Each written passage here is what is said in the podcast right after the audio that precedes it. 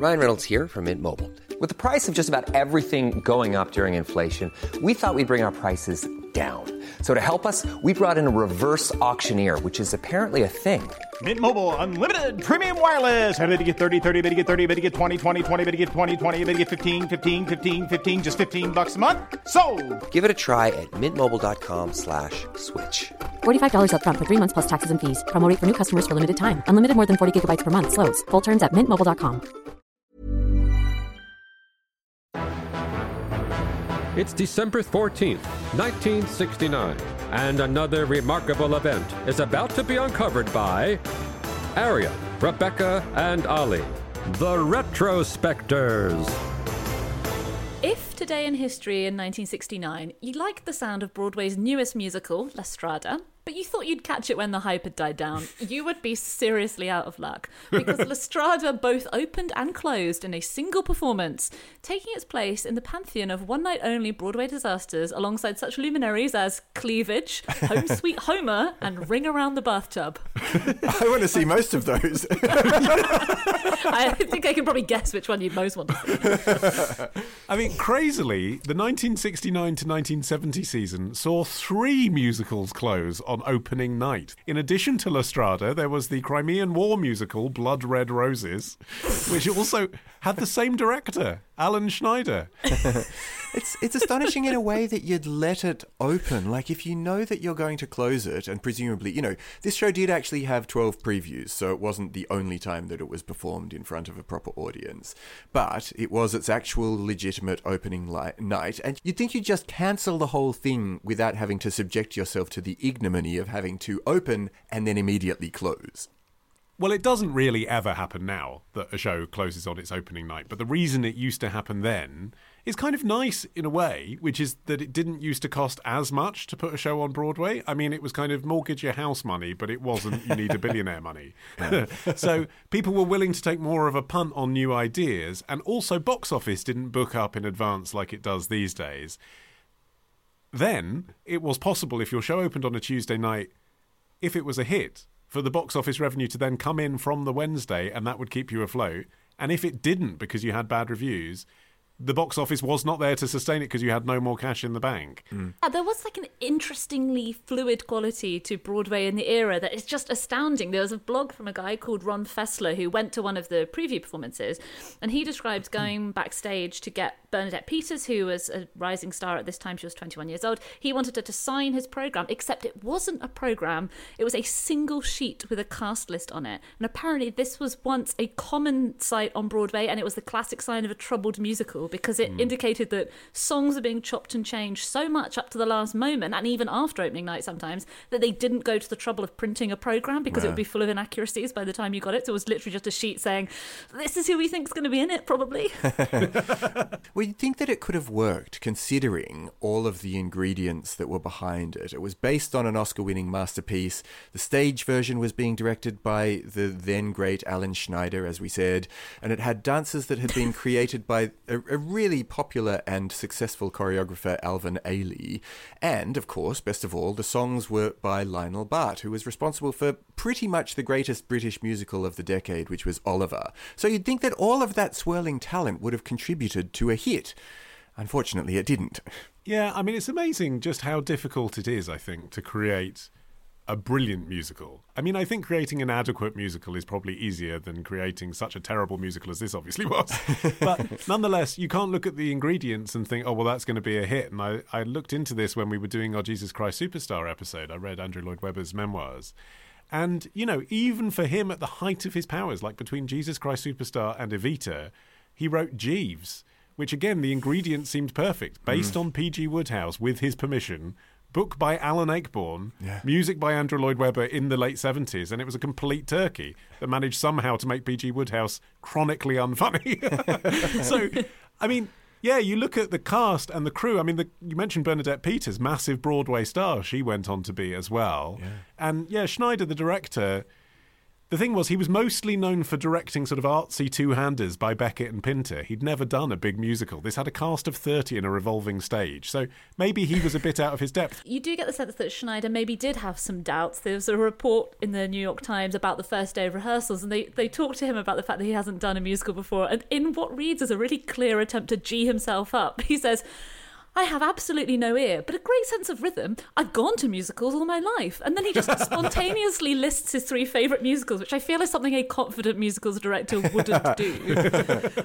but I think a lot of people blamed the failure of the musical on the bleakness of the story. And mm. it's true, it's no Hello Dolly. You know, it's about a simple minded girl who gets sold to a circus, mistreated, then the strong man she falls in love with murders the only person who treats her kindly and then leaves her to die by a roadside. Mm. Sure, it's not a laugh a minute, but if you look at stuff, you know, Les Mis, also not very funny, Jesus Christ Superstar, like there are lots of stories that have become successful musicals that do have a very bleak plot on the surface. But maybe it's also because it coincided with one of Bart's lowest ebbs. He had the success of Oliver behind him, which made him famous, but by this stage, critics had already begun whispering that uh, that this guy was going to be a one-hit wonder, and he was determined to prove them wrong in ways that, unfortunately for him, weren't really hitting. So he had two follow-ups uh, to Oliver. The first was Blitz! exclamation mark.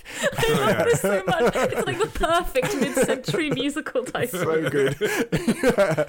uh, and then Maggie May. Both of those performed respectably, but then, uh, despite the advice of his friends, he actually sold the rights for Oliver to fund a new musical about Robin Hood. And Can I please tell you what it? Can I please describe Go the for it. title? Yeah, do it.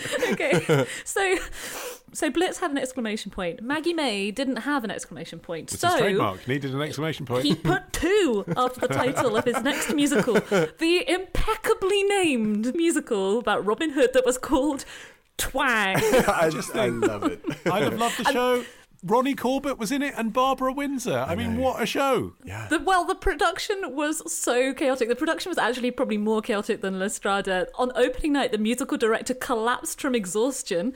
Two musical numbers were cut moments before the curtain rose, and apparently, audience members could overhear arguments backstage as the cast and crew tried to muddle their way through it. I mean, underneath all of these unsuccessful enterprises, sorry to sour the mood, everybody, was oh. Lionel Bart's drug addiction, which was actually possibly what was to blame for the failure here as well. He didn't even make it over to Broadway to be part of the pre production process. Hmm. And by the time La Strada opened, I think two or three at the most of his songs were in the final lineup. All of the other songs had been written or rewritten by a different songwriting team, Elliot Lawrence and Martin Charnin. So it wasn't even Lionel Bart's musical anymore. And the reason for that was he was at a very low ebb because of all of those failures and the humiliation of having sold the rights to his biggest hit. Uh, just a few weeks after uh, Twang opened, he was arrested for driving his Bentley around Piccadilly Circus the wrong way while drunk.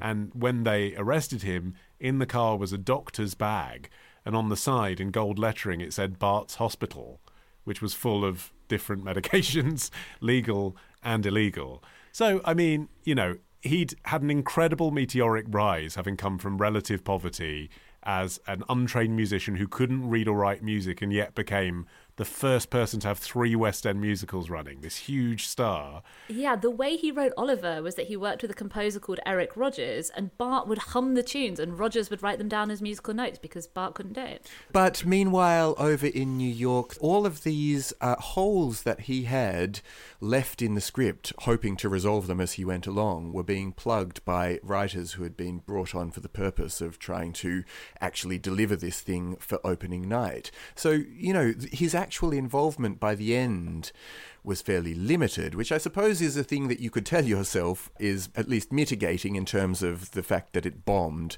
But I think, you know, the, the damage done to his career by the fact that he was so sort of uh, missing from the production would have been problematic in its own right. And I think he took the flack for its failure because he was the biggest name involved with it, even though actually, as we've said, the final show wasn't really that much to do with him.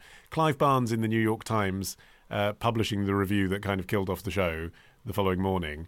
The book is weak, and the music and lyrics by Lionel Bart doesn't mention the co writers are undistinguished to the point of Muzak like oblivion. Yeah, Yeah, and it's funny because I assumed that this would be a total savaging of the show. You know, this was the review that basically was responsible for it closing on opening night. But actually, I would say it was a mixed review on the whole. I mean, he spends most of the article praising the production. You know, he praises the direction by Alan Schneider, the staging and the acting. He obviously highlights Bernadette Peters, but then he goes on to say that these can only ever be quote fringe benefits in a musical. You know, if the if the songs aren't there, then you don't really have a show. And of course, by the next day, they did not have a show. Yeah. so the show lost six hundred and fifty thousand dollars, which is equivalent to nearly five million pounds today.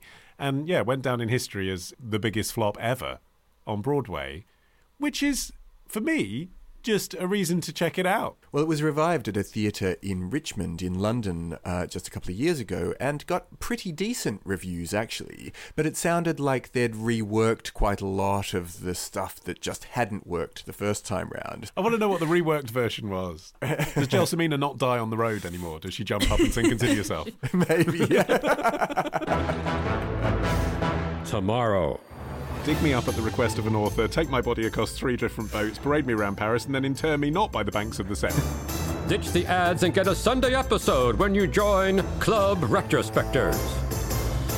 Subscribe now on Apple Podcasts, part of the ACAST Creator Network. When you make decisions for your company, you look for the no brainers. If you have a lot of mailing to do, stamps.com is the ultimate no brainer. Use the Stamps.com mobile app to mail everything you need to keep your business running with up to 89% off USPS and UPS. Make the same no brainer decision as over 1 million other businesses with Stamps.com. Use code PROGRAM for a special offer. That's Stamps.com code PROGRAM.